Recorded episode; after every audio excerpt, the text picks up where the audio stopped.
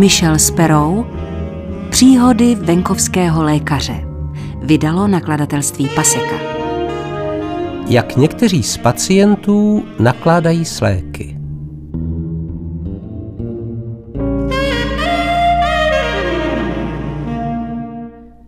Někteří pacienti vám utkvívají v paměti ještě dlouho poté, co vaši klientelu opustili, ať už vertikálně či horizontálně.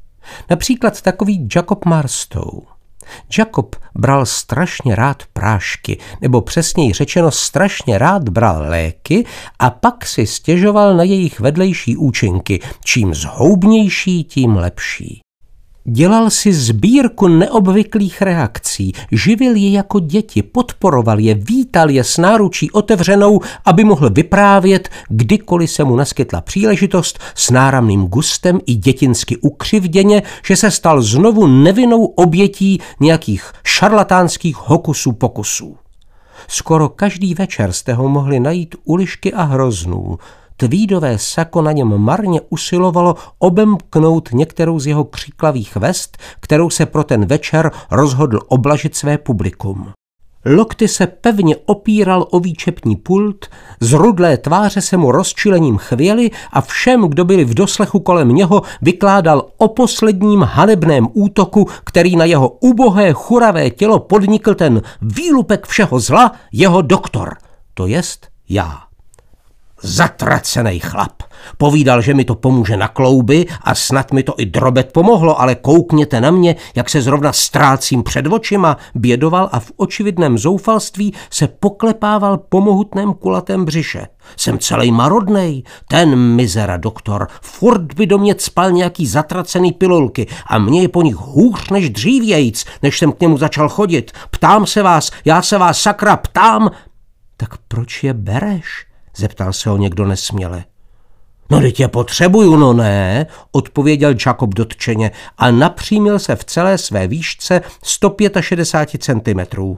Tolik zatracených prášků, že by jsem se s nima mohl odevřít krám, ale i on se přeci někdy musí trefit, no ne?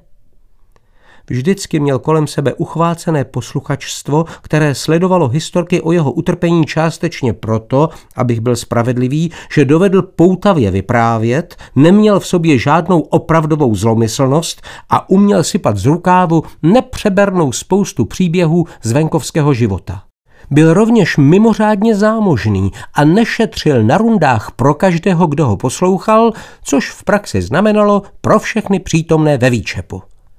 Čestné slovo, že jsem ho jednou slyšel říkat, Oni skrz mě zrovna projeli, na mou duši projeli skrz mě, když jsem mu jednou předepsal glycerinové čípky. Přiznávám, že jsem to provedl z čistě profesionální pomsty, když jsem se mu musel jako obvykle nekonečně dlouho věnovat. Jacob své příznaky popisoval vždycky krajně mlhavě a nepřesně a tentokrát mi naznačoval, že ho to poslední dobou tak nějak jako moc netáhne na záchod. Představa, jak si Jacob večer zavádí čípky do patřičného otvoru a druhý den ráno je vyzvrací, mě ve srovnání se skutečným způsobem průchodu nejednou pobavila, pokud jsem neměl právě napilno. Obzvlášť mi pomáhla, když jsem měl jednání s mimořádně nudným pacientem a už dávno jsem vypnul a přestal jsem jeho litanie vnímat. Když ke mně přišel Jacob, obyčejně to skončilo nelehkým kompromisem. Jinými slovy, on dostal přesně to, co chtěl, kdežto já se musel přistoupit na nelehký kompromis. Přeci mě neodmítnete léčit, naléhal na mě. Dozajista musíte mít něco novýho a drahýho, co mi můžete dát. Na ceně Jacobovi záleželo. Takové umělecké dílo jako z brusu nové pilulky na vysoký tlak, co zrovna vyšly z lisů a stály tolik jako ty jeho lesklé šarlatánské virgule a co mu mohly způsobit žaludeční potíže a vyvolat průjem, mu na celé týdny dodali látku k truchlivým stížnostem. Vy za to tak docela nemůžete, že se to často nějak zvrtne, ale já mám hrozný bolesti. No dobrá, Jacobe, ustoupil jsem po každé. Jak bych vás mohl připravit o příležitost mít zase špatnou reakci na něco nového? Ale ironie u něho nezabírala. Jednou ráno za mnou přišel s dobráckým úsměvem. Dneska to budete mít se mnou snadný, doktore. Akorát potřebuju propláchnout uši. Co laskavě neřekl, ačkoliv jsme oba věděli, že by mohl, bylo, že třeba i to zase spackám. Prohlédl jsem mu uši a poněkud mě udivilo, že opravdu potřebovali důkladný výplach. Navrhl jsem, že bychom měli mas nejprve změkčit, jednak abych si zákrok poněkud usnadnil a jednak abych jeho nevyhnutelné dodatečné stížnosti, ať už budou jakékoliv, trochu oddálil. A že si určitě bude na něco stěžovat, tím jsem se byl jist. Chtěl na mě, abych mu uši vypláchl hned, na místě. Chvíli jsem se zdráhal a když jsem pochopil, že je to beznadějné, pustil jsem se odevzdaně do práce. Nepomohlo to a točila se mu hlava. Potom se mu udělalo špatně od žaludku a nakonec se ho zmocnil chvilkový, ale zcela ochromující pocit, že mu celé tělo hoří. Dal se mu změkčovat čmazu a ujistil ho, že mu určitě pomůže. Za týden byl zpátky a zkusil jsem to znovu. K našemu společnému údivu se to opět nepovedlo a svěděli ho z toho uši. Tentokrát se mu dal trochu olivového oleje, ale ten se taky neosvědčil a strašně ho po něm píchalo uprostřed, někde uprostřed. Uprostřed čeho? zeptal jsem se otráveně. No uprostřed mě přeci, odvětil bojovně. Vzdal jsem to a rozhodl jsem se, že vsadím všechno na jednu kartu. Namíchal se mu kapky z jedlé sody, označil nálepkou směs a obřadným gestem jsem mu lahvičku podal. Napjatě si ji prohlížel. Nějaký vedlejší účinky? Naprosto žádné, odpověděl jsem pevně. Víte to určitě? ujišťoval se ještě. V lékařské praxi jsou chvíle právě tak jako v životě, kdy se člověk ohlíží a říká si, proč jsem to jen udělal. Tohle byla jedna z nich. Jenom začal jsem a nemohl jsem odolat. Vám potom může zezelenat moč. Co všechno někdy plácneme, když nás k tomu dožene tlak okolností. Oči se mu rozzářily radostí, tváře se zaleskly vzrušením. Už jsem ho viděl, jak spřádá další příběh pro své vděčné posluchače Ulišky a Hroznů. Za týden se dostavil znovu. Ono to nefunguje, doktore, pravil zarmouceně. Moč mám furt čistou jako křišťál. Však to přijde, ujistil jsem ho. Třeba je to jen jediný vedlejší účinek, který se u vás neprojeví na rozdíl od paní, dodal jsem škodolibě. Schválně jsem to nedopověděl a na jeho tváři jsem postřehl letmý výraz zklamání, jak si nepochybně umiňoval, že on bude lepší.